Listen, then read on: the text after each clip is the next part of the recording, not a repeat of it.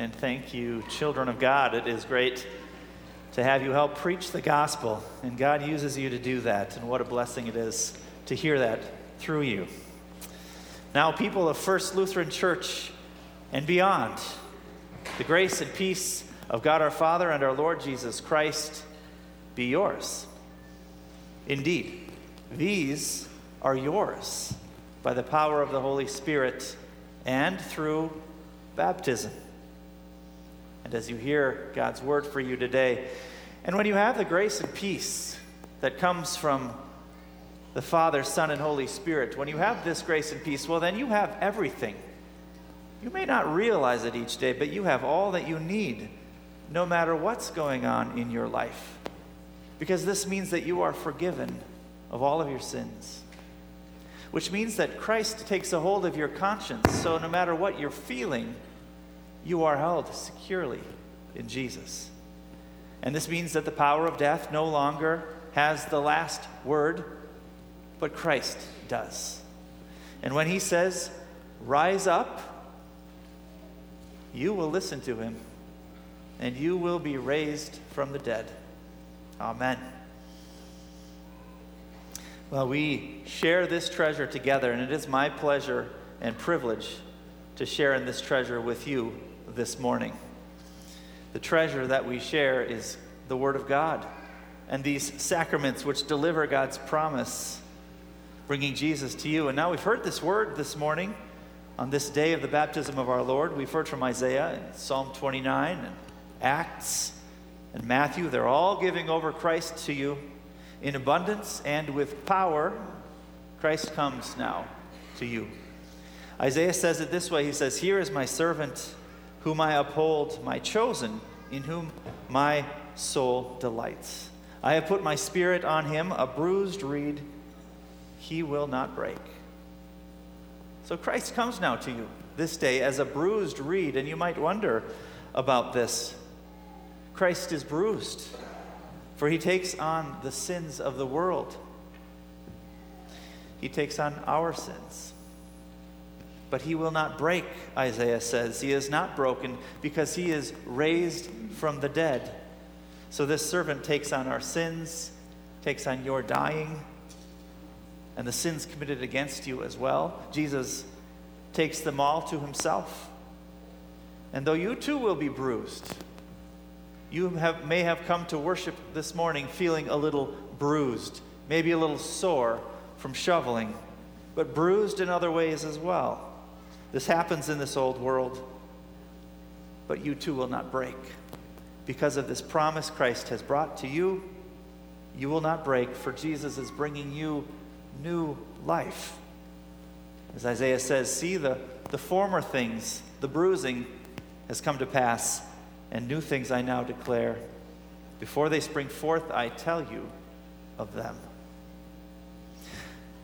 But Isaiah is not alone in this proclamation. We hear also from Psalm 29. Psalm, the psalmist sings the power of the voice of the Lord thundering over the mighty waters.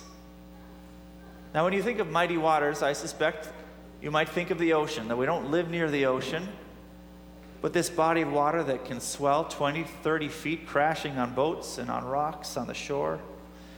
Or maybe a little closer to home, you think of the Missouri River, this unstoppable flow that comes through this state, producing power for many. Yet, perhaps, after this week, when you think of the power of the voice of the Lord over the waters, you might think of the frozen version of the waters, which have flowed right into our front yards and streets. You might very well think of over 24 inches of snow falling in two days. And what a beautiful mess it has made of our communities. Now, I drove to Sioux Falls. I came here from Rochester this past Monday, just before the snow started falling. I left a little early on Monday thanks to the always keen weather forecast watching of my wife, Erin. She said, You might want to leave Sunday if you want to make it there for work for your first day. But I said, no, we'll leave early on Monday. And so I did. And I got here just as the snow was falling. Yet the first day, at least in the office, didn't come Tuesday. It didn't come Wednesday. It came like for many in our community Thursday when things started opening up a little bit. It's amazing how little snowflakes seemed to change time itself this past week, bending the week from one day to the next and then to the next. You wouldn't expect a little vapor of water to have such power. But the psalmist reveals that this much and more is the power of the voice of the Lord, which not only created these snowflakes, but all that we have. And it is mighty, this voice, to accomplish what it says. And it is not bound by time. If the psalmist doesn't get to have all the fun either. For Matthew tells of what seems to us and to John the Baptist to be a most upside down baptism. We hear about Jesus' baptism in Matthew, and there is John preaching up a storm on the banks of the Jordan River, telling about the Messiah who is to come. When all of a sudden, the Messiah actually shows up. The power of the Word. Yet, even John doesn't know what to do. He's flustered by this. It's as if he loses his place in his sermon. For John, like you and me, is still stuck in his own sin, to trusting all sorts of things beyond God's word. And so he even tries to deny Jesus' baptism. He says, No, I can't do this for you. He fears his unworthiness. But Jesus insists, and through the power of the Holy Spirit, Matthew says that John consented and he baptizes Jesus. Now, he doesn't baptize Jesus for his own sin, but for the sin of the whole world. For here Jesus takes on our sin so that he may take it to the cross and fulfill all righteousness for you. Now, I know that today, especially, there are college football fans all over the Dakota Territory. And right now, they are wondering if it is a jackrabbit or a bison. Which will be more powerful? Well, you may have your money on one team or the other, or your hopes on one team or the other. But I want you to know, especially since you've come to hear this word now, that it is the dove who shows them both up today. Can you imagine that? The dove, more powerful than the jackrabbit or the bison. For the Holy Spirit then comes and lands right on Jesus, and a voice from heaven, this mighty voice, says, This is my son the beloved, with whom I am well pleased. And now, for you who have been baptized, who have received this promise in the name of the Father and the Son and the Holy Spirit, well, you too are beloved by God because of Christ. If you have not yet been baptized, will you please come talk to Pastor Zelmer or myself? And we would love to talk more about this and make that happen. So, in baptism, we have the water through which the Holy Spirit claims us. In baptism, you have God's Word, His voice, powerful and mighty, more powerful than 24 inches of snow.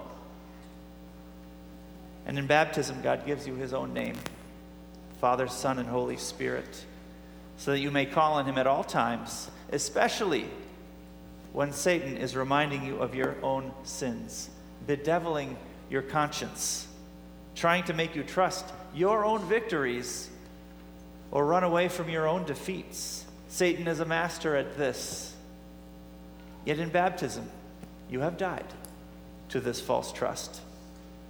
And I will remind you of this often. You are also raised to new life in baptism. Paul says this in Romans 6, our great teaching from Romans on baptism. He says, Do you not know that all of us who have been baptized into Christ Jesus were baptized into his death? Therefore, we have been buried with him by baptism into death, so that just as Christ was raised from the dead by the glory of the Father, so too we might walk in newness of life. In this way, now, our Lord, through baptism, defeats sin, death, and the power of the devil, who is always trying to remind you of your sin, always trying to interrupt this message of grace with what you're feeling or doing. But now you've been made a beloved child of the Father, not because of what you've done or chosen, but because of this perfect promise. So, no matter what you're feeling today, you have God's most precious treasure. You have it, it's given to you. Given to you in baptism. It will be given to you again in the Lord's Supper. And now, as you hear this word, now I mentioned college football. It is kind of that ultimate time of the season, and I know that there are many Jackrabbit fans out there. There might be, there might be a few Bison fans as well. Maybe there are even a few Bobcat fans, I don't know, uh, and certainly some Augustana Vikings fans.